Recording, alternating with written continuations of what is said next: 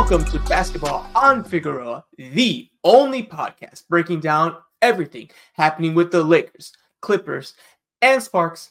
I'm your host, Edwin Garcia, and joining me today is Darian Vaziri, aka Dime Dropper, aka Beanie Wear Rocker. What, what, are we using for this, this beanie hat thing going on right now? Beanie dropper? I don't know. I, I don't. I never wear beanies out. Actually, only only in the house. Believe it or not. Yeah. Well, we are in LA, so that that would probably make sense. Exactly. So. All right. How so we doing though? We start as, as we normally go. How you doing, Dime? And after that, we're gonna talk a little bit about future because like I got I gotta get that in there. But first, how you doing? Um, a little bit better. Clippers are starting to win a couple more games. Thanksgiving week, so that's why actually you know it's become my maybe I wouldn't say my favorite holiday. Maybe I'd say Christmas because I still get some gifts. You know what I mean? But even though you know I'm Muslim, so we celebrate Christmas because my parents wanted to celebrate Christmas as a kid just because mm. all my friends were gonna do something, right? Can't be the only ones not doing nothing in America.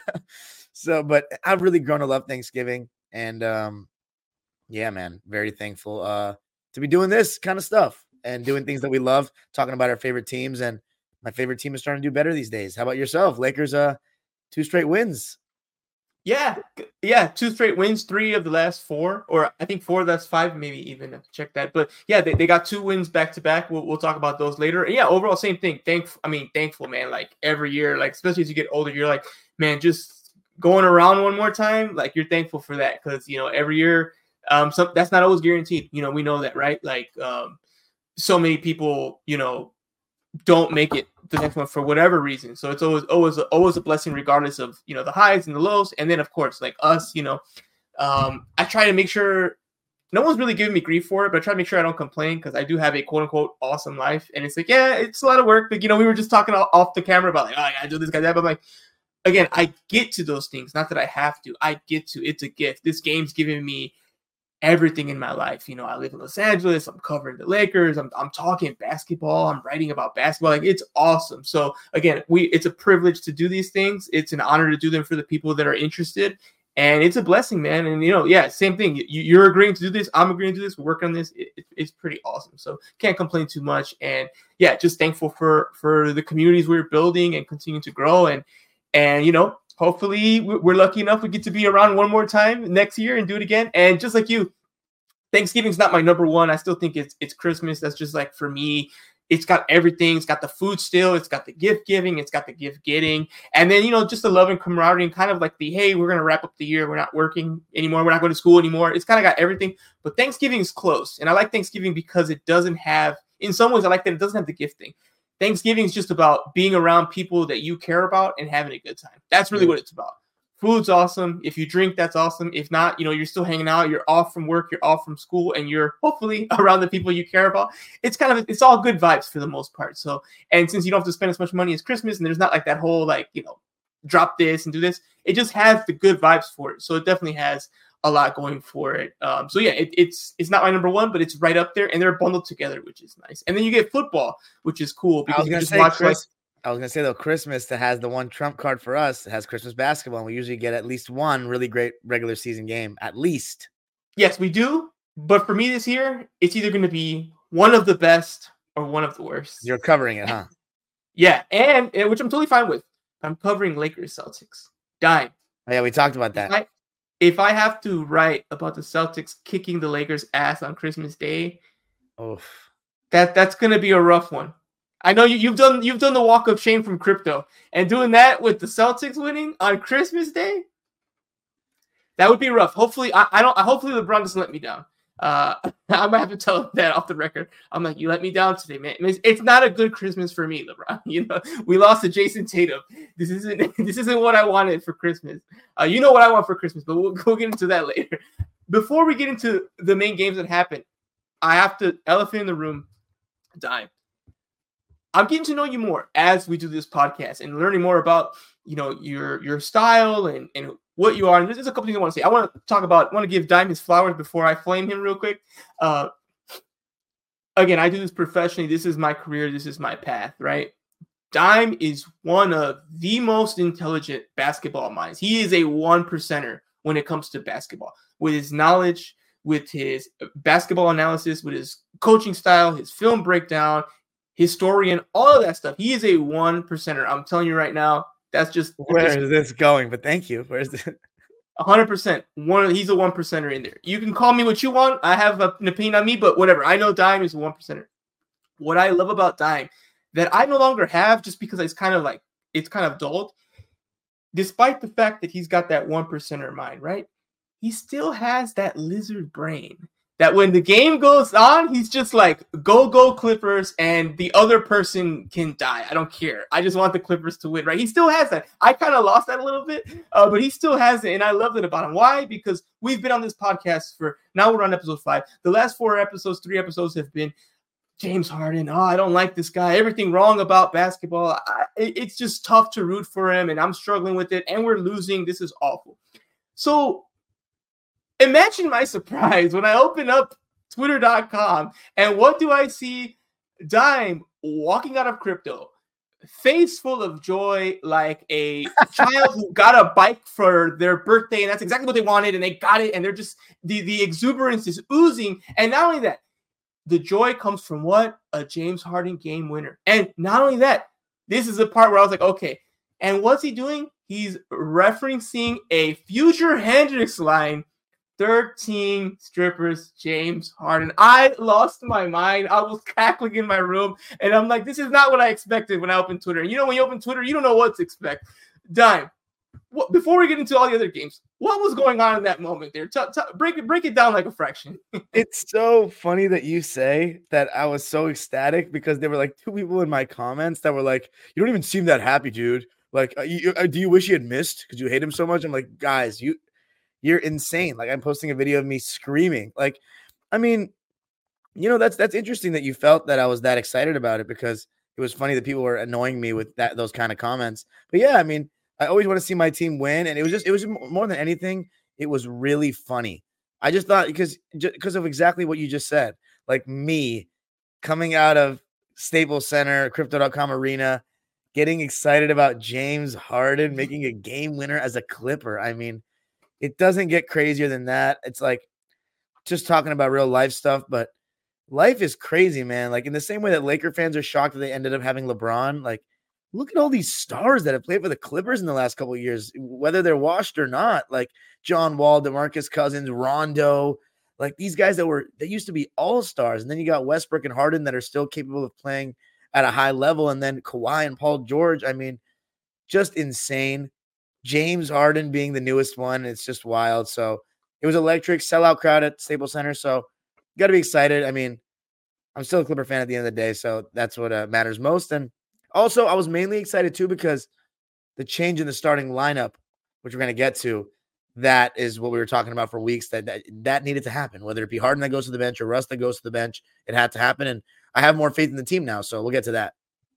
Okay, fantastic. So let's break it down. We'll start in order there. We had first before we get to the winning, we got to get to the losing. So we had Clippers, uh, Nuggets. I think we both had them losing that game. Obviously, the, the Nuggets, I mean, who's beating the Nuggets? Not that many people. So it, it, it wasn't really a surprise. I do think that they, I mean, they fought hard, in my opinion, from from, from the game. You know, obviously, I wasn't rooting for them, but I was also watching it. And really, it was a pretty good game all around, very competitive. That's the one where we got the wedgie, right? We got the the PG wedgie there. Yeah. The uh, in the, the in the yeah, yeah, it was it was close and it was to tie the game. And talk me through that game and then that, that play. Before the play happened i had a vision of the kind of look i wanted to see the clippers get you know for them to take it to overtime. I'd love to know what, what you thought what you would run or what you thought they should have ran or if they did run the right thing. And but before you get to that just tell me about the game in general and then let, let's wrap it up with that final play there. Yeah i thought at the time that was the best performance with harden. It was his best game at the time had 21 points. Uh, i don't remember russ having a very good game but it still felt like the rhythm was just a little bit off from the four guys, you know, playing in the starting lineup. Just hard for everybody to get going. But without Jamal Murray, man, they're a totally different team. Denver. They're just not the same threat. I thought it was interesting that Reggie Jackson outplayed Russell Westbrook in the first half. I mean, Reggie Jackson, our favorite, fan favorite, one of the most beloved Clippers of all time. But overall, the the criticism that the Clippers got was that Zubac had his best quarter in a while in that third quarter. He actually held Jokic to an inefficient quarter, and then Ty Lue went small for the rest of the game. Didn't play Zubac in the fourth, and Jokic was just dominating us on the inside, whether he was scoring one on one or getting double teamed. We had no answer for him, and we're getting tough shots on the other end, a lot of isolation. And I am happy that Paul George uh, took the shot late in the game because I've been talking about how I think that Paul is the better guy for the last 30 seconds. Kawhi seems to dribble too much and not create separation and not get as clean of looks. Paul George's size and his fluidity and his handle, uh, I think, allow him and just I think his legs don't go as quick. To be honest, I mean Kawhi's been through so many injuries, as has Paul mm-hmm. George, but we know there's a difference. So, yeah, Paul George is the guy I wanted. Um, I was very encouraged to be not very encouraged, but pretty encouraged after that game. I think my biggest takeaway was that Denver is just not the same without Murray. But Ty Lue made a mistake, you know, not closing with Zoo. But then there was a lot of controversy that he didn't close with Russ again, mm-hmm. yeah. right? So that was controversial because we talked about the Memphis game, right? Last time when our, uh, correct, yeah, yeah, and Russ didn't close, uh, right? So then he didn't close again, and the plus minus at that point, Russ was again positive in that game. So he here's what it was: he didn't play that great, but he didn't play that well, I should say. But he had a stint in the second half where he was part of positive minutes. So, you know, people were the pro Russ crowd was saying, you know, his plus minus is better than Harden. He should start all this. The takeaway I had was this starting lineup is still not going to work. It can get better, but it's still not going to work. Yeah. Um, I had the same takeaway. Obviously, we, we both agreed that we thought there should be a change in the starting lineup. We'll get we'll get to that in a moment. So that's that remained true. This result definitely didn't help with that. I don't like to think of good losses, but if there's such a thing as a good loss, this was a good loss. Even though Jamal Murray, yes, without Jamal Murray, I've been saying that with, with about, about Denver in general, just like any team that's really vying for a title. There's a couple players you just cannot be without. If Jamal Murray's not in there, they're not winning a title. Which, of course, I, I think he will be fine. He's, I'm not really worried, but I'm just saying in general, he's out. That's it. Joker's out. That's it. And then really, they really also need those role players to to be the best versions of themselves to win the title, but they're less important. Without Joker and Jamal cooking, it doesn't matter what KCP does. It, it just doesn't matter. They're not going to win a title because one of those teams you face will be healthy. And there you go. That's who you're going to lose to. So you're right. It's not the same Denver. But again, every every game, you know, we could do this to the cows come home for so many games for so many teams. So you play who's in front of you, and it, that's most of them were there. So you know, ball up, right? No one's gonna uh, change for you if one of your main guys is out. You're going to play it. So I think it evens out in general. But overall, they competed well. They played hard. Um, for that final play, I don't know. I, w- I was thinking of something. For me, honestly, I was looking for a corner three. I was looking for maybe like do this, do a zipper cut at the top of the key, and then aim for like a hammer screen and get a corner three. That's what I was envisioning. Like, I think you need you need you know you need a three pointer. How can you get one besides just like ISO on the wing and then like step back, which is kind of what they got there. So I wasn't the biggest fan of that move, but I get it. You give the ball to the player you trust and say, hey, either they're going to leave you one on one, and if help comes, you kick it out. So I understand. We've seen a Kawhi do that um, before, and we'll talk about that one later. Uh, so I understand that concept. Give the ball to your your main player at the end and kind of let them handle it. I kind of wanted more of a a corner three was kind of what I was thinking. And again, the wedgie, of course, as you know, Paul George is going to get clowned for that. He had a great game, but again, people are already they're looking for a reason. So that was and it was a pretty funny shot. I couldn't believe it. I was I was at crypto because the Lakers were playing at the same time. So I watched that from the media like area and I had it like on my laptop and I just could I'm like that was just like how could that have been the play? I'm like, oh, what's gonna happen? They're gonna go to overtime. And I'm like, what? And I'm like, oh, now it's a jump ball, and they don't get the jump ball. And I'm like, oh, what a mess. It was, it was a very funny ending to the game, but ultimately it's it uh, put them at three and seven and kind of continue the streak. But I think at this point, at least for me, I got the sense of okay, they're heading there. I know they're losing all their games, but like we're we're we're knocking on the door of a Clippers victory. Um, and one thing we were also knocking on the door for was the Lakers, right? They played the Grizzlies, and of course the Grizzlies have just been like awful to be honest. They're, they're just a, a sinking ship that continues to sink and uh, the Lakers kind of took care of business there, uh, 134 to 107. Uh, for this game, again, they're just just too. The biggest takeaway I get is just that the, the Grizzlies just can't do anything right now. They, they they don't have Adams. Period. That's done. And then Ja's out until I believe it's 25 games, right? So I just don't know if it's going to matter when he comes back. How big of a hole are they going to get into? So why don't we start with that part? Do you think the Grizzlies season is kind of done just because they still have to play another dozen games or so without Ja? Don't think it's done. I think there'll still be there'll still be, still be enough time where they have to. Gonna, he's gonna have his work cut out for him, but they can go on a huge run. I don't know if they will, but I wouldn't count him fully out of the play-in just yet. I really wouldn't. As far as that game, it was just a remember Marcus Smart got injured in that game. So when he yeah. got when he got injured, I was like, okay, this is it was literally like watching a G League team playing against the Lakers. And I and credit to the Lakers, as you said, you play who's in front of you, you take care of business, and they just smacked them. I thought it was, you know, pretty over by by halftime. Lakers had scored 74 points in the first half. So they were cruising. Wasn't really that close. AD had a double double in 27 minutes. And I thought it was just a solid performance by everybody, including D'Lo, who had 24 points. Great to see that. Yeah, great to see that from D'Lo. Yeah, it, it, was everything was kind of humming and and going great, which is why the next game when we get to there uh, was kind of disappointing. But they did have a back to back. But before that, we also had the Clippers playing, and here it is, Clippers beating the Rockets. There it is. There was the game. Uh, so oh, I thought we were going chronological though. What, what, was the one before that? What wasn't Lakers Sacramento? No, but what, wasn't the Clippers game first though? We played on Friday and we played Houston. We literally just played them a couple days ago. Oh yeah, you're right. Okay, so so let's go. against. I guess I wanted to uh, uh, hold back on my disappointment with the back to back there. and, and, and so, both well, both LeBron and AD played that back to back. So yeah, we were talking about that. Yeah, it's been something that's been an issue that they're will they won't they every single night for like a week already but every single night they've played minus that one time uh, ad missed the, the rockets game a couple weeks back. So yeah we had the back-to-back. Um, i was also at the back-to-back so i'm there also doing it although obviously i'm not playing so it's, it's not as difficult for me to just sit there back-to-back nights. But that's what made it so interesting right? You were just giving Anthony Davis praise for, hey, you know, great game, double double. Well, guess what? The next game, uh, not not so much. It, it wasn't it wasn't too great. Uh, Lakers got beat. They didn't just get beat; they got smacked by the Kings. And again, sometimes it's not always if you lose; it's how you lose. And losing so decidedly, losing with Sabonis just destroying the Lakers. 16 rebounds, 13 and 19, 29 points. Uh, De'Aaron Fox had a pretty good game. Huerter was like he was like Hawks playoff Huerter. He had 28 points, six for 11 from three.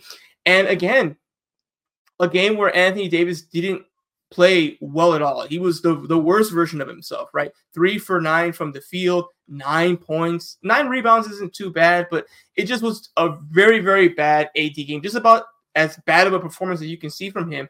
Um, and you know, it just they just never really had a chance. They fell into a hole right away. I think they were down by as many as 19 in the first quarter and not at the end of the first quarter. I believe there was like four or five minutes left in the first, and I'm like, they're down by 19. Like, how is this even possible? Like, this is ridiculous. And they just never, never really got into it. They did try really, really hard in the fourth quarter, which I was surprised by. Um, again, no moral victories, but kudos to him. I was a thousand percent convinced we were done seeing LeBron AD. I'm like, look, they're getting smacked.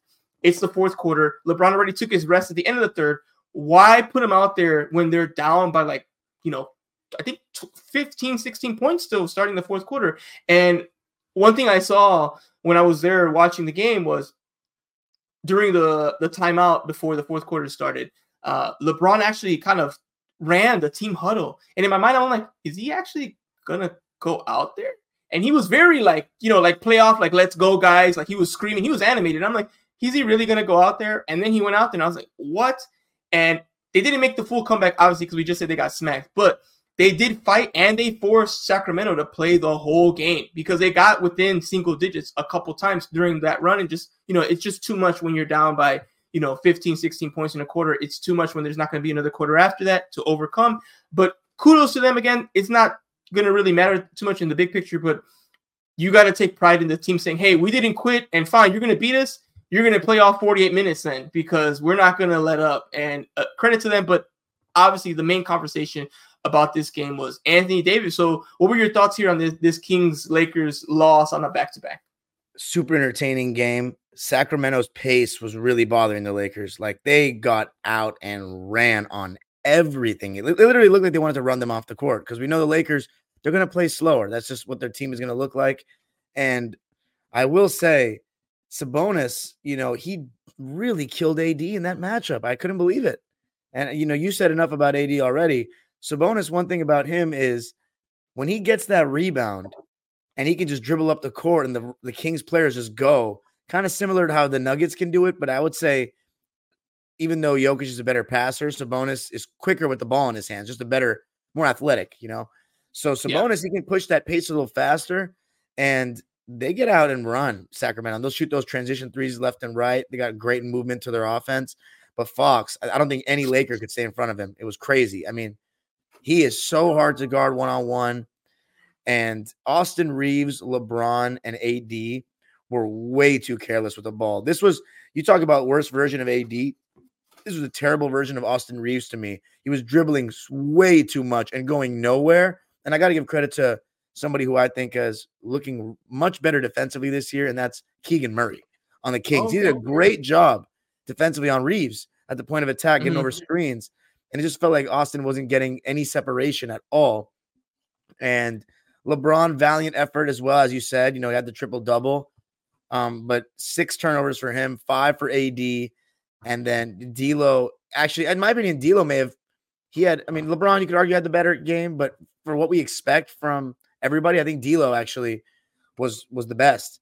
But um, yeah, it was just the youth and pace of the Kings and their duo really outplaying the Laker duo. And I'd say, you know, you can say Kevin Huerter and D'Lo kind of canceled each other out with their mm-hmm. production, mm-hmm. but even Harrison Barnes, I thought his defense was really good because they started switching him on to AD, so they they would uh not because Sabonis is not great in the pick and roll defensively. Yeah, but they were switching that Sabonis on a LeBron, Harrison Barnes on an AD, and LeBron was trying to give AD opportunities to take him in the post, and he really wasn't doing anything. So that was just a tough one.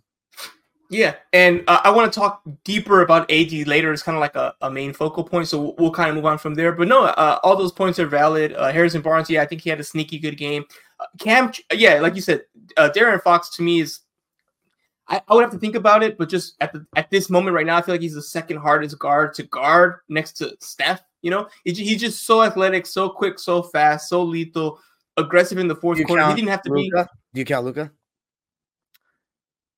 if, if I don't think I, I think of it more like as a as a like a a four like a three and a four like a wing more than a guard. But if you're gonna name him a guard, then yeah, you're gonna put him above. I would definitely put him above uh De'Aaron Fox. But the thing is, Luka he'll dominate you, but he dominates you slow. I think the hard thing about yeah. De'Aaron is you have to watch him. He's like a bee, just like Steph. You're like, I can't just guard you you're gonna run here, run there. You're gonna you're gonna just make it so taxing on me. You know, I think Austin Reaves said, you know, guarding Steph Curry is like being in hell, and that's what that's why. It's not just the fact that he's gonna shoot lights out. It's like not only are gonna shoot, you're gonna run here, this screen, off this screen, off the ball. I gotta, I gotta keep. You know, it's it's an annoying thing to do, and then you're gonna hit it, the shot over me. It's like you could have just hit the shot without doing all this extra work, you know.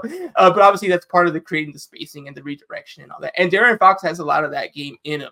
So Cam also was guarding him. He tried again his best. And as soon as I saw Cam, I'm like, look, I like Cam. He's done a good job so far. But I'm like, there's no way he's going to be able to guard De'Aaron Fox. I knew we were in trouble once I saw that match. I'm like, that's his assignment. I'm like, oh.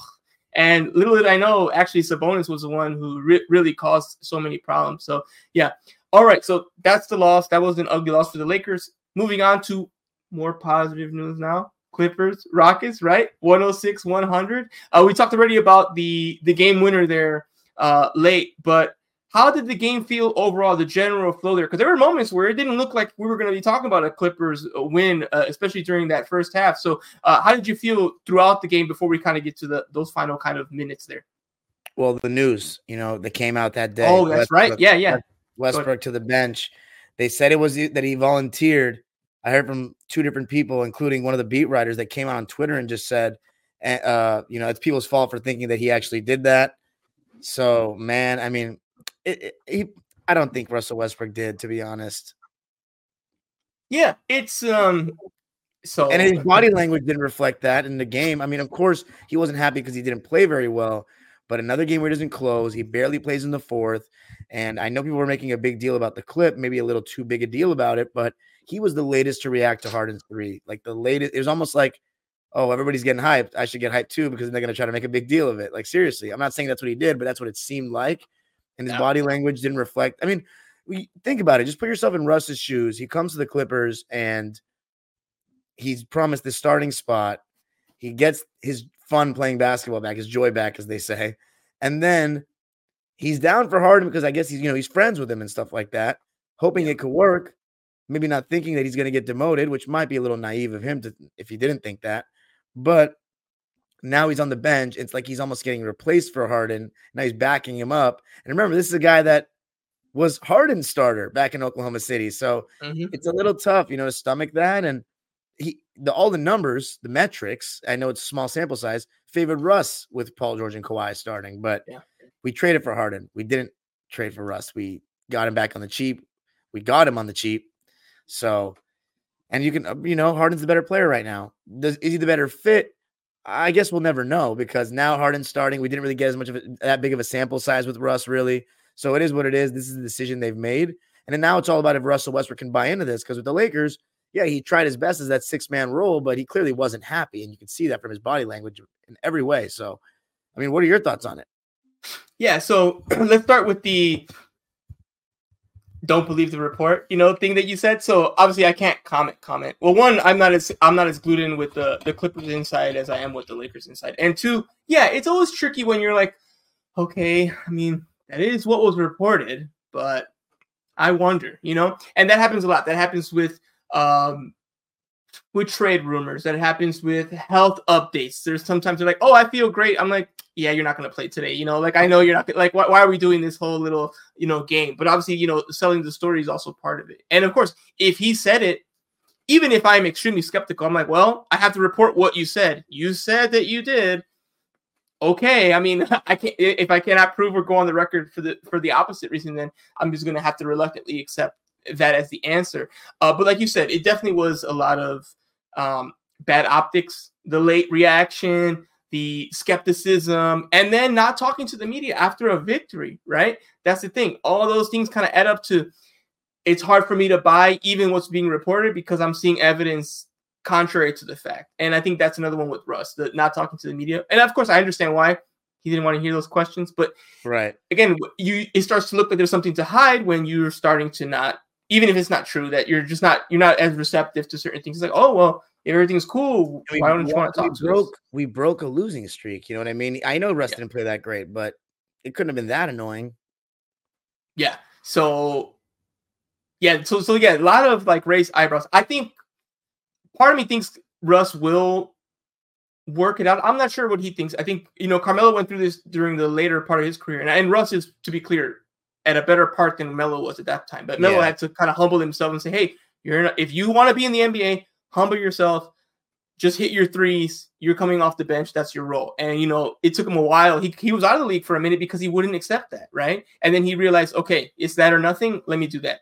Again, Russ is not at that level, but there is kind of a transition, except for people like Jordan, Kobe, and looks like LeBron, who never have to deal with it. Other than that, every star, if you want to keep playing, you'll have to deal with that, or you have to decide, hey, the minute that I'm becoming a bench player, whether I agree or not, I'm out the league. So it's up to you. And Russ will have to make the decision for himself. Is he willing to maybe accept a lower role than he feels he deserves? Or is he going to say, you know what? Then I guess I'm done. Just like kind of AI's career could have been longer if he accepted some of those things as well. Like these players who have like this tremendous uh, stature, they have to decide if they're going to humble themselves and do that. I remember Kobe kind of mentioned it. Obviously, he played 20 years, so he didn't really need to worry about it as much. But he did say, "I'm never going to be the eight points a game guy. Like that's not going to be me. If if that's where I'm at with my career, then I'll retire because I'm not going to do that." And he, he stuck to that. Obviously, he played 20 years, but he never had to do that. Do that, and he knew he was never going to because his pride wouldn't allow him to stay in the league two, three extra years, and you know, play for the Wizards for like you know 12 minutes a game. He was never going to be that guy. So Russ has decided if he's going to be willing to take not a 12 minute role, but maybe like a 25 and and live with that. I think he will because I think he can. I think if he does accept that role, it opens up the like you said, an opportunity for the Clippers to come back to being a deep playoff contender, maybe Western Conference like you know contending team, a top team. And again, if you stay healthy, you never know what's going to happen with the Nuggets, the Lake. You know, you have a chance. The West is kind of open besides Denver. So if Denver slips, it's really open. So I think he will eventually embrace it. But this is definitely something to keep an eye on as we move forward. And that's the whole thing, like you mentioned, with getting something like Harden. It does create like tension. And if it doesn't go the right way, it can be a disaster. If it goes the right way, this could be the most successful Clippers team of all time. But the scary thing is, both of those possibilities are true at this point. They're very, both are really possible. Door one, number one, is like championship aspiration. Door number two is implosion. And right now, I wouldn't be surprised if either one happens. So we're gonna have to wait and see. That's gonna be sort of exciting there. Okay. Um, moving on from there, we have uh the um following Lakers game, which was let me see, we after the back to back. I lost my place here. Um, that was the the yeah we had the Portland game. So um, the Portland game was interesting because I'm not sure how the Lakers felt, but the last time that the Lakers played Portland, Anthony Davis wasn't available, and uh, Sengun just ate them up. So I was like, I really hope AD is going to play, especially after that poor performance. And there was a little bit of comments on, hey, his hip, maybe that was the factor. And he kind of mentioned that it was hurting him. And you did see him. I saw him on the court a couple times, kind of a little slow to like move around a little bit. And he did like kind of massage his hip. I saw him like uh, during huddles, he would like kind of rub it a little bit. You could tell it was bothering him.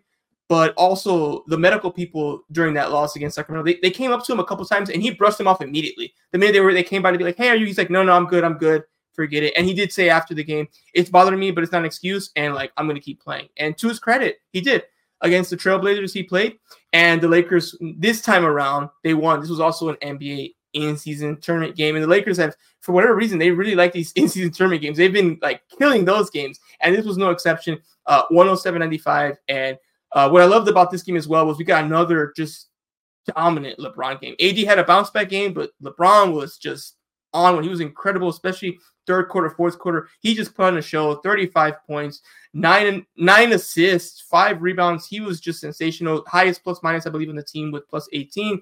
And what I like about this year, I think this is the first year. I don't know, maybe maybe it's just my imagination, but I feel like this is the first year where LeBron's just getting flowers and almost like no hate because people are like, okay, this is now we're getting to like ridiculous levels of just like utter dominance. And clearly, the ma- best the the, mo- the main reason the Lakers are winning a lot of these games because of his position as well, where he's the driving force running the offense. So, have you noticed that? Do you see a lot of LeBron hate still like on a night to night basis? I feel like it's gone down a lot. What how's what's your experience just like social media and just like people you talk to around the league about LeBron his his play um, so far this year? It's about the same. Honestly, I still see the hate. People are just gonna still hate on him, but um.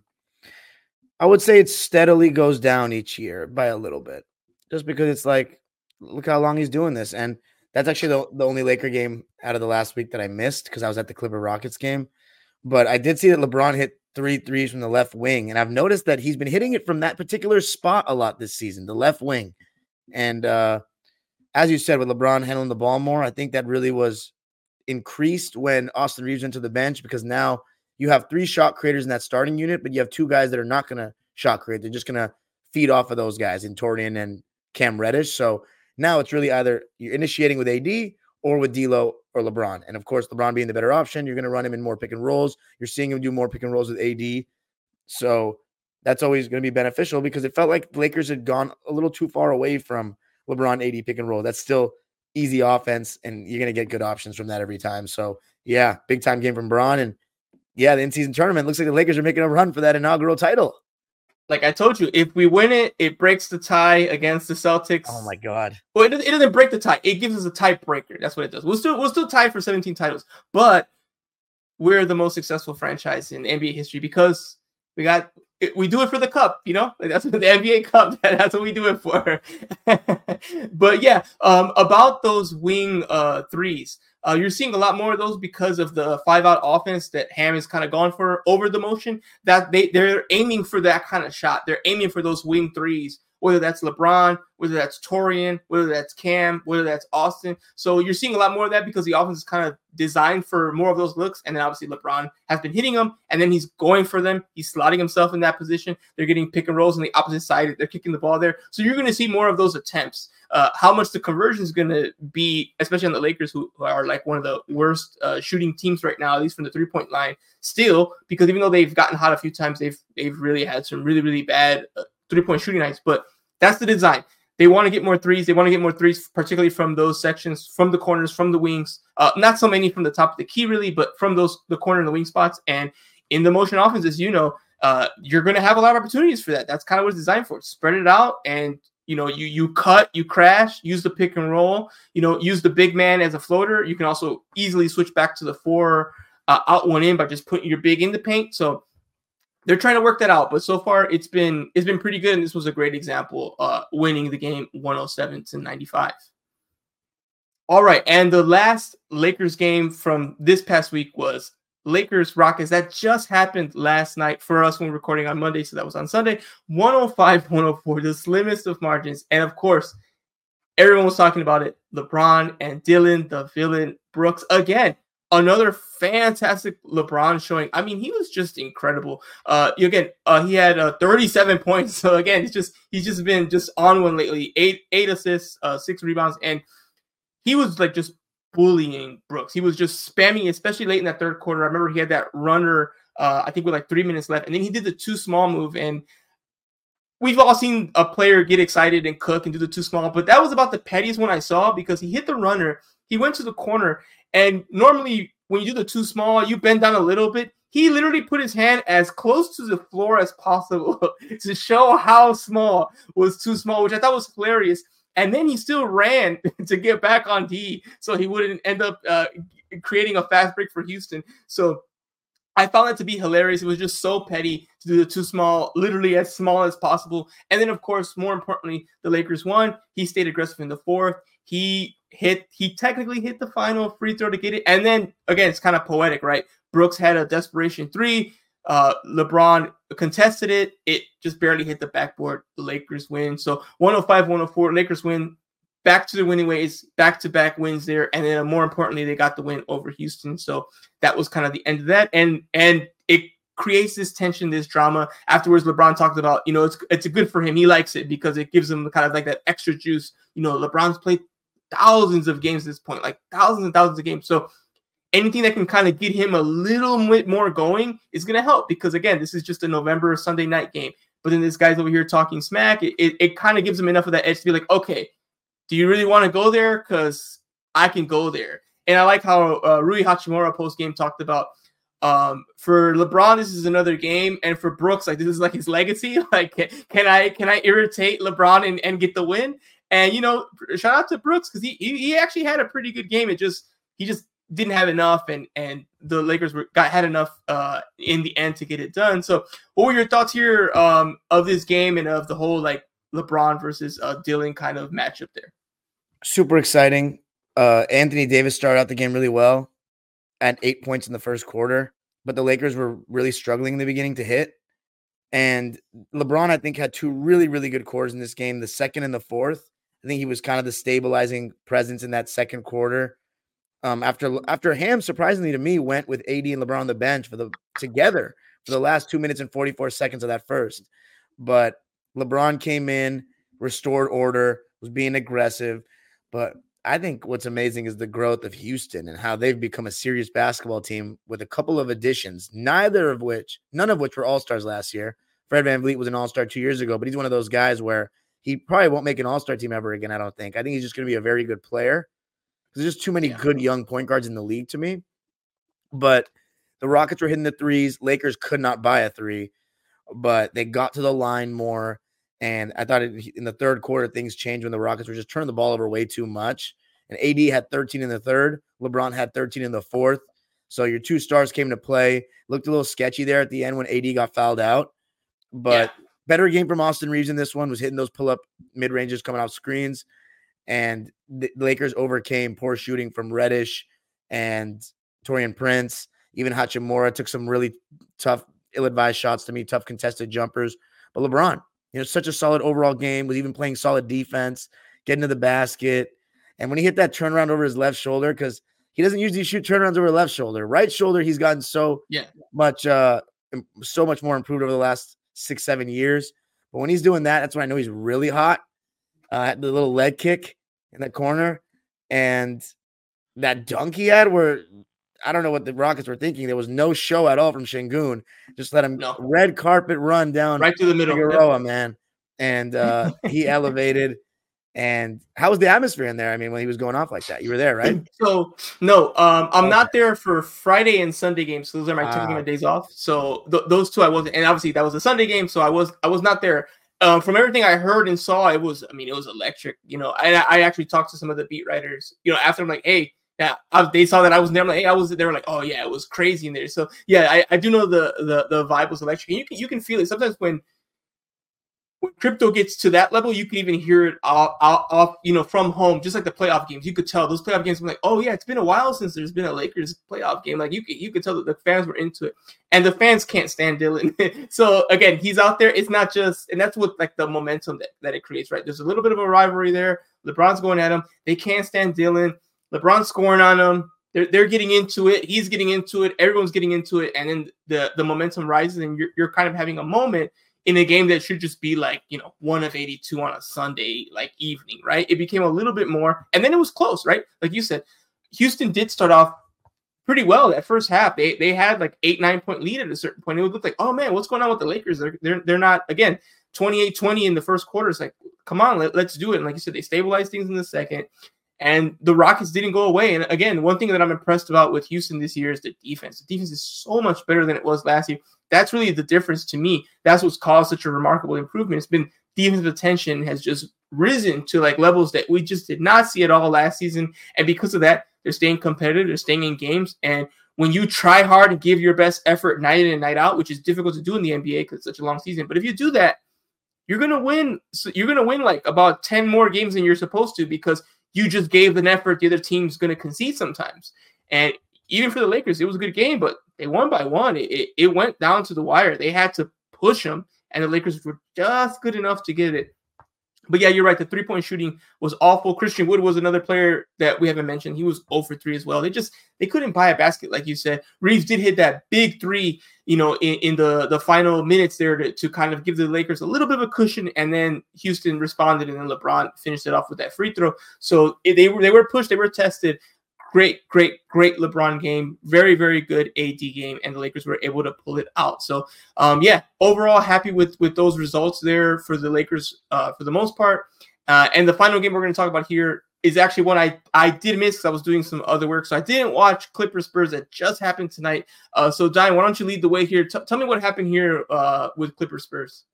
The Spurs without Devin Vassell are going to struggle to win any games. Um, if Wemby's not hitting his jumper, then it's it's kind of cooked because they don't have very good guard play. They don't have much shooting, and Wemby, his one-on-one game is is not really. I don't want to say it's not there because he he's skilled, but against what, what's going to happen with Wemby right now is you're going to put wings on him, right? Athletic mm-hmm. wings, mm-hmm. and if he can't bully them and get by them because they're quick, then he's just to shoot over the top. If his jumper's falling, he'll have a do- decent game. If it's not, then it's it's not going to be that effective. So we held him to another inefficient game. We just have way more talent. James Harden had an amazing playmaking game. Russell Westbrook and James Harden combined for 16 assists with zero turnovers. That's going to be rare. So you can yeah. enjoy that. And it's just the balance is so much better when you have one of them on the bench. The only thing is Kawhi, I'm sorry, Ty Lue has still played them together in these games for a little bit, which I don't really like. But just taking them out of the starting lineup that first six minutes of each half it really allows Kawhi and Paul to get more shots without having to worry about deferring to another guy. And Kawhi finally had a game with Harden where he shot over 16 times in this one, shot 17. And Paul George had a very quiet 28 points, but he was 11 for 16. I know that sounds weird, but it didn't feel very in your face. But James Harden, he had some amazing passes in this game, and San Antonio's uh, offense is not really going to scare us. So I thought we played decent defense, but didn't really get tested. But man, you know, you can see the offensive pros of having James Harden on the team, you know, as a third option. It's a great role for him. And Westbrook had a decent game, had the first eight points of the second quarter off the bench, taking advantage of the smaller Spurs guards. So he seemed a lot happier in this game. So you know what it really is? It really just comes down to how Russ feels about his own performance. That's what it really that, That's down. true. When he plays bad, yeah, he definitely he yeah, it's it's rough. He, he, can he can be he can be difficult because he's also frustrated. So yeah, maybe it's that too. We were reading too much into it. it's like, well, yeah, we won, but I didn't play well, and, I, and I'm frustrated with myself. And it, it's maybe not, it, not, in a selfish way, but just in a like frustrated with my own performance way. But but it is valid in the sense that you could make an argument that his chances of playing well are better in the starting lineup. He's playing with better players. And he's been used to starting his whole career, and you know he gives you the energy to begin games. That's really good. But mm-hmm. I mean, you love the 16 uh, assists to zero turnovers thing, but I think something that stood out in this game that we haven't even talked about in this episode. Clippers picked up Daniel Theis to give Mason Plumlee some, you know, relief. You know, we don't have any replacement for Mason Plumlee that he's out for two months. And in yeah. this game, he literally looked like 2020 Boston Celtics Theis. Like he was finishing every floater. He made a pick mm-hmm. and pop three. We have no bigs on the team that can shoot. Eight for 10 from the field. He was making playing good defense. and he looked like he was more confident than Zoo in terms of catching the ball and going up quickly. He made some good reads in the short roll. I mean, if, if he continues, I know it's the Spurs and it's one game, but if he continues, Zubac and Mason Plumlee better be careful because I mean he could be a godsend. Who knows?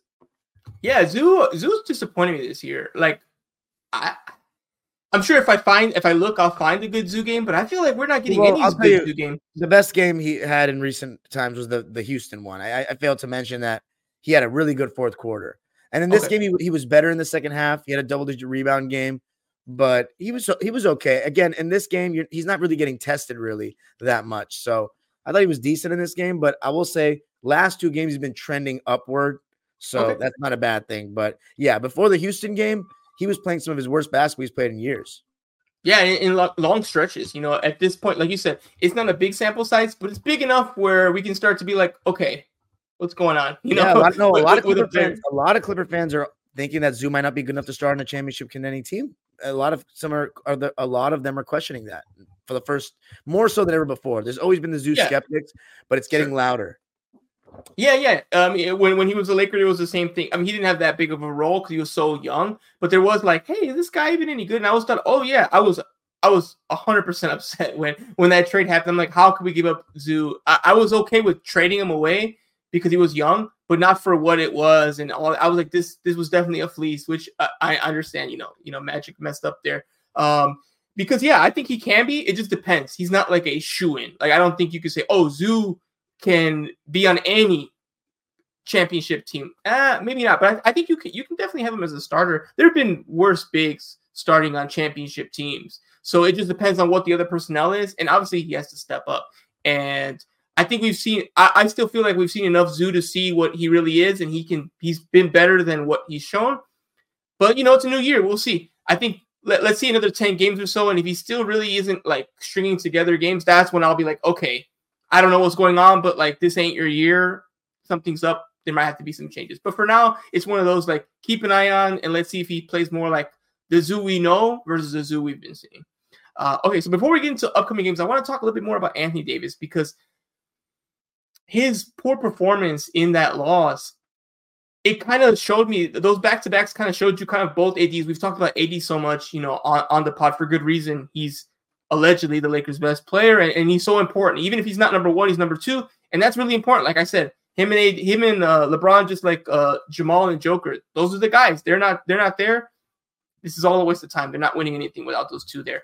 And we saw such a such a visceral reaction from AD's poor play. Uh, that you know, I was inspired to actually write about it. I wrote on Silver Screen and Roll. I wrote um, I, I, love the title. Obviously, I wrote it, but I thought it was a really good one. I put why every game is a legacy game for Anthony Davis, and that's really how it starts to feel. It feels like when he plays good on Twitter, you'll see, oh, see, this is why the casual doesn't understand the destroyer of worlds. You know, Anthony Davis. You know, top seventy-five. He's better than LeBron. It's his team now. You don't you see it? And then when he plays bad, like he did against um against the Kings, excuse me, you see the opposite, right? That's why I told you he's not him. Every other day, Davis, there he is. If he's hurt, he shouldn't play. Look, he's soft. I told you, he all that money. He's not worth the money. Overpaid. I even heard it at crypto. I could hear like the fans were like the booze started happening. I'm like, what is going on? Like, guys, he he just dominated less than 24 hours ago. I get that we're frustrated. I understand. I'm not trying to absolve him, but but we act like he didn't play yesterday and destroyed the team. Like, what's going on? So I want to break that down a little bit and, and kind of get your opinion. Why do you feel like it's so divided when it comes to talking about Anthony Davis just in general? Because I think people hold him to such a high standard because we know how talented of a player he is. And it's never the defensive stuff that people criticize. It's the offensive motor, his aggression and appetite for scoring. But I think one thing that is really important to acknowledge is that he doesn't have the same jumper that he had bubble in before. He Mhm. doesn't look as fluid. I mean, he still looks as fluid as it gets for like a big whatnot. But if you go back and actually just watch the highlights of him in New Orleans, he's moving with a lot more pep in his step, quicker off the bounce, just more fluid, maybe a little thinner as well. And the main thing is, despite all that, I mean, that's normal with all the injuries he's had, but it's the jumper. If he still had that mid range jumper that's consistent, I think he still would, he wouldn't have as many of those bad games. But it's really the motor to me with AD. It's how badly he wants it because you know how aggressive he could be. For example, against Houston, eight points in the first quarter. It was just all activity. Yeah, he scored two baskets off the pick and roll, but one offensive rebound, one just running the floor hard. It's just that's what it is with AD because you know how he can be when he's when he's really playing his hardest and he's on some I'm the best player type of thing. Then there's those other games where it sometimes it feels like, and I've always said this on Dime Dropper, he needs a bad game to play well again. And that was a huge topic of discussion in the playoffs last year. But overall, I think he kind of quieted those talks because of how impactful he was defensively. But it's those kind of games that Giannis doesn't really have, right? And that, and even though AD some like his skill set better, it's that Mhm. motor from Giannis that has kind of killed that comparison, you know, the last couple of years. And it's that those kind of games that make people say, well, it's still LeBron's team. And so far this season, I think LeBron's been better. I do. Yeah. But even though even though AD, not that we're stat watching, but even though AD has got more points and more rebounds per game, you still you still say LeBron's actually? been better. oh, mate, well, I believe so. Let me look it up. Let me look it up. I'm, the I'm pretty If that's the case, then it's even because I figured the stats would favor LeBron because defensively, it's no comparison. Like LeBron has had some bad defensive games, whereas AD literally is like even his worst defensive game is still pretty decent. Like he, if it wasn't for Anthony Davis, man, Laker defense would not be that good. Their, their point No. of attack defense has not been that great so far this season. Like whoever thought that Cam Reddish would be like the best point of attack defender right now? Seriously, I mean, I, I said Dennis Schroeder would be a loss at the point of attack, but um, I think it'll improve with Vando, but I think Dennis was was a loss in that department. But yeah, No, yeah, hundred percent. Okay, I'm pulling up the stats now. So right now, oh no, Le- LeBron's got him on points, twenty six to twenty two. Uh, but oh, so uh, there you go. LeBron, Four- points Yeah. is fairly significant. So yeah, I'd say LeBron has been better by a little bit, but it's close. I'm not saying it's like you know, it's it's very close. yeah, and AD leads the team in minutes with thirty five point seven, and obviously he's well above rebounds with eleven point seven, and he leads the league in blocks. Uh, he's number one uh block getter. Any any way you look at it, per game totals, all of it, and and it's it's a decent margin for how many games it's been. So, like you said, defensively, and that's the thing I get frustrated with too. Uh, we all do it. We don't talk as much. Def- defense is so much harder to discuss because the stats don't tell the story. The only stats we really have that everyone understands is blocks, steals, rebounds, right? But defense is so much more. It's switching, it's discouraging, it's redirecting. There, there are so many times Anthony Davis just forces a miss because you know players get happy feet, right? They, they hear him coming and he's not even there, or they adjust the shot, or they just don't even shoot it because they see him there and they kick it back out, and then the shot clock expires. And so many, there's more nuance to defense. Offense is easy to understand. I scored the basket. I'm a good offensive player. It, it's pretty simple, right? On defense, you, you got to do a little bit more work, and we just don't have stats for like discouraging of a shot, right? It's, it's a hard thing. Or, you know, you missed because you were, I rushed you because you saw me coming on the weak side. And even though I didn't actually do anything, I just was showing up, it, it, it rushed you. You know, we don't have numbers that kind of, uh, exemplify that that we all understand and we're like okay cool no this this makes sense and but even with that you know we still have the block number okay he leads the league in blocks. And and and yeah that that's that's half of the game is defensive. So that's something that definitely i don't know how we can get better at that just all of us but that's definitely something i would love for us to do more of because there's plenty of stuff to learn the offense but on defense we just don't appreciate it as much. And that, that's on all of us to kind of get better at. Uh, but i think the other thing too that's interesting about ad like you said he does have those nights. He does need he either needs to be more engaged offensively, he needs to be more aggressive. And Reaves talked about it too. That the guards, that's our job. We need to get him involved because we know he's like that. And whether that's calling for him to do pick and rolls, whether that's feeding him the ball more. You know, he only had, I think, nine field goal attempts. He's not going to score that much if he's only going to shoot nine times. So that's on him, and that's also on his players. They have to feed him the ball. How many times you know this? That's the number one thing bigs complain about, right? I don't care if we're playing pickup. I, I've never played a game of basketball where a big hasn't came up to me and be like, "Hey man, give me the ball," right? they always think that, but they also they need the ball because since they don't handle it, it has to come to them. And the only way it right. comes to them is either get the rebound or I have to pass it to you. So that's that's as you know the number one complaint Bigs has. Hey, I'm I'm I'm I'm I'm cutting. I'm putting my hands up at the block, and you're not seeing me, and like I'm getting frustrated. Feed me the ball. So Reaves kind of talked about that as well. We have to do stuff to get him involved when we know that's happening because if not, he's getting discouraged or he's not as aggressive, and then we're not feeding him. It it starts to, to cascade into like an off night. And the interesting thing about AD, and this will I think be true for the rest of his career at this point, is that if you think he's like trash or whatever, you're going to have games like this to prove it. And if you think he's one of the best players on the planet, you're going to have the games like the night before to prove it. And that's kind of the duality of AD. He's going to give you those, wh- whatever your opinion of him is, you could make a 20 minute YouTube video that makes you look right. And there's also a 20 minute video that can make you look wrong. So you kind of have to see it. I think day to day, that's what kind of what I, I was kind of getting at with my article is that when you add it all up, there's like 60 good games and 20 bad games. And I feel like the 20 bad ones, they get so loud. I'm like, well, actually, if you keep track, like, right, we've talked about all these games. Tonight, we talked about one bad AD game and two really good ones and one decent one. You'll take that from from your start. With Bron, we didn't really have any bad games. But again, LeBron James, historically, he's in the God mode level. I think yeah. it's fine if is in more of a Pau Gasol thing. The only one, and it's crazy. It's this is what how great LeBron is. Is the only one you could argue is the one he already he still had a triple double, but he turned the ball over so much, and I don't think his defense was very good against Sacramento. That's exactly. the only one you can argue this week. He's been pretty stellar, especially the last two wins. He's averaging 36 points the last two wins. Yeah, that's just I mean, yeah, I don't I don't know if we're ever going to see that at this age. We'll see. Maybe maybe Steph can do it. I don't know. But mm-hmm. it, it, it, that remains to be seen. Um, I'll, I'll, be definitely be curious to see how Steph kind of ages in the, in the next coming years. Can, can he still be as productive as he is now? Um, if if Steph doesn't do it, I it, it's just hard. That's so many years. You have to be good, and you know we talk about being good and lucky. You have to not have one of those like Achilles tears and like a rotator cuff go. So it's not even about how good you are. I think there's players that could have done it, but injury X happened, and to not have a injury of that magnitude playing th- this kind of sport for two decades, and that that's another thing to ask you to do, and that's out of your control, you know. So we'll see how that continues. All right, so moving on, upcoming games this week. Uh, we're already on. We already finished the Monday game, so we're jumping into Tuesday here since it, it's Monday night right now. We got Lakers against your favorite, Dime, the Utah Jazz. Trash. So who do you have? That's right. It's an NBA in-season tournament game. The NBA in-season tournament games happen on Tuesdays and Fridays. This is the one for the Lakers against Utah, seven o'clock on TNT. Who do you have winning? Lakers, especially because it's at home. The Jazz are night and day, road and home. And in-season tournaments done the Lakers well so far. I got the Lakers winning by double D's.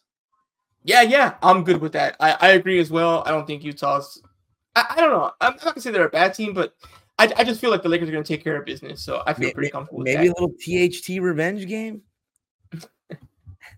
Look, I, I, I I'm gonna tell my THT story here. Um, THT was uh, a cruel lesson for me in Tape Don't Lie. I was a big THT fan, and the season before he got traded, or the season like before his last season with the Lakers, um, I I wanted to do a, I did do a deep dive into the THT film. So the way I do deep dives on film for myself is when I'm trying to find out like the big picture of a player, I will look at all their games and look at the game logs.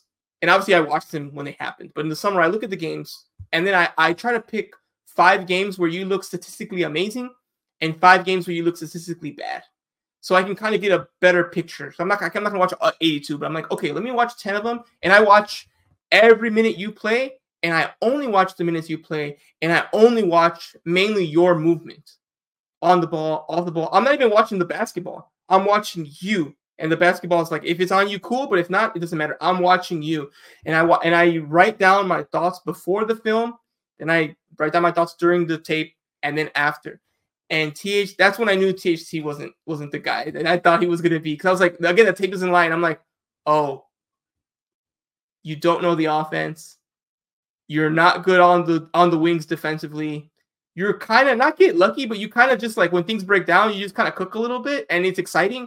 But when I actually watched it, I was like, I don't think you have the tools for this. And I was like, oh no. And it was so awkward because on Twitter, everyone's so excited. I'm like, I watched the tape, and if the tape and my eyes are right, this isn't gonna this isn't gonna go the way we think it is. And unfortunately for THT, that's kind of came true, and he hasn't really like materialized into like a potential All Star. So no, I do not think we're gonna get a THT revenge game against uh, the Utah Jazz. But I'll be curious to see. It was disappointing. It's tough when you find out uh, Santa Claus isn't real, and that, that was my moment with THT there.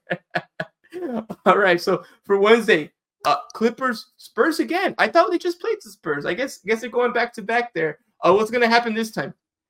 We're going to win again because they don't have Devin Vassell. They're not a very good team. They're not even a very good team with Devin Vassell, but without him, they're no. The Clippers going to win. When he doesn't get hot from the field, the nah. shooting doesn't hit. even, even if he does, we're still going to have too much. They can't guard us. I mean, we're we're a pretty good team with James Harden starting and Westbrook coming off the bench. Like it's definitely a, a it's back to we're in the conversation. Okay. No, I, I kind of agree with that. It's always tough to win back to backs like that. Like I said, I usually just give you one of the L's just because something it's, weird will happen. Hard to beat but... the same NBA team two times in a row, but San Antonio yeah. and the Clippers are just the gap. Like legitimately, like no disrespect to Wemby, but Harden might be their best player if you put him in the Spurs right now. He's still that good. Um, I think so. Yeah, I, I would probably agree with that. Yeah, no, he'd yeah he'd be that good. You're right. All right. After that, we have, or not after that, same night we have Lakers versus Dallas. Ooh, I mean, Dallas has been so good. Unfortunately, I'm going to have to go.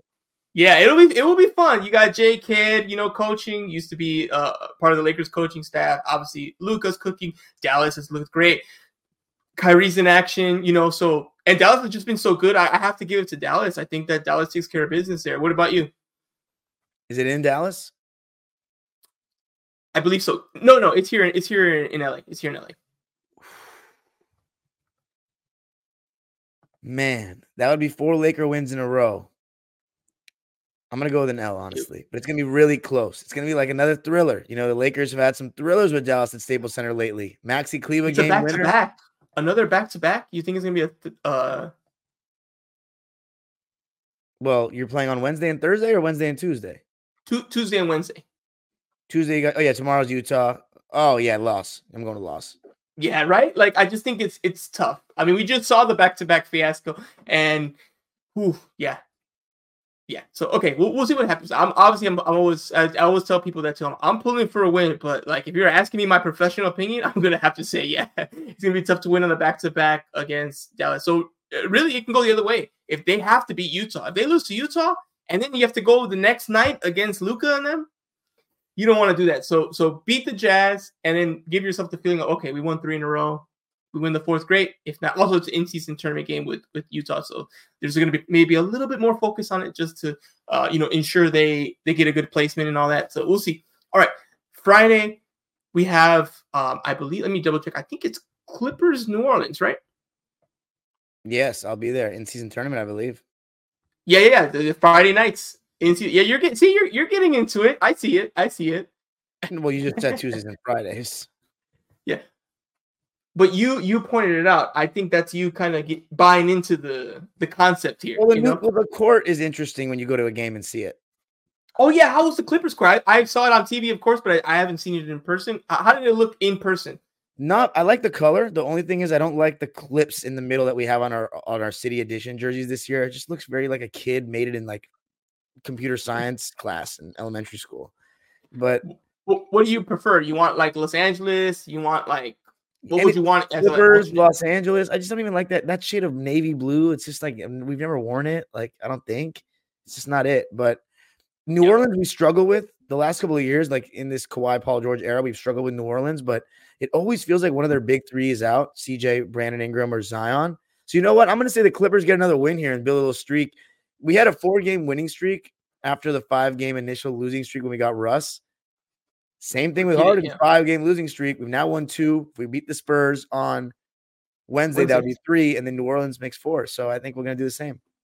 You know what? I'm I'm with you. I, I think New Orleans, yeah, I think someone will be missing from there. It just just a hunch I have. And yeah, I, I think they keep it going and they, they get the form together, build that camaraderie, feel like, hey, we're we're we're, we're onto something here. So yeah, I'm, I'm going with you with that one. All right. Saturday, I believe we have both teams playing. We got Lakers against uh, the Cavs, and then we have Clippers Dallas. So Lakers Cavs. I'm gonna go with the Lakers win there. Uh, I just think they're going to take care of business there. They'll have a couple days off from that Wednesday, so there's like a little bit of a cushion in in LA here. No, no, no, they're going to be at Cleveland. Ooh. So I'll go. I'm going to go with the Lakers. Lakers are going to take care of business. I, okay. I, I feel like they'll have enough rest because you know obviously they're going to travel. Um, let me just double check. Yeah, yeah, they're yep, they're at Cleveland. Um, so yeah, I'm gonna go Lakers there. What do you think? Do you think uh, Cleveland gets revenge there on on LeBron leaving again? I'm going with the Cavs in a close one. Wow. Okay. Okay. And how about Clippers Dallas? Your your favorite, Luka. I'll say they break our streak. Okay. Okay. I'm gonna go with yeah, I'm gonna go with the same thing. I guess we just both think highly of Dallas at this point. That one's gonna be on NBA yeah, TV, so it will be national. They're, they're, just in very good form right now, so I'll give they them the are. credit. Yeah. They're probably the with Murray's injury, they're probably the right now the best team in the West. I don't do power rankings, but if I did, I probably would probably put them at the top at this point. People are talking Minnesota, but I haven't watched them play in a while, so I got to check them out. I just, I, it's yeah, I have to watch them more too. I just, it's just, I find it hard to buy into Minnesota. I, the, my Minnesota stock, I'm like, you know what, you're gonna, you, you can buy some. I'm, I'm what's good. Your, do you think? What's your main issue? Do you think Ants is not ready to lead a team past the first round or something? I like Ants. I just don't like much of the rest of the team. Gobert.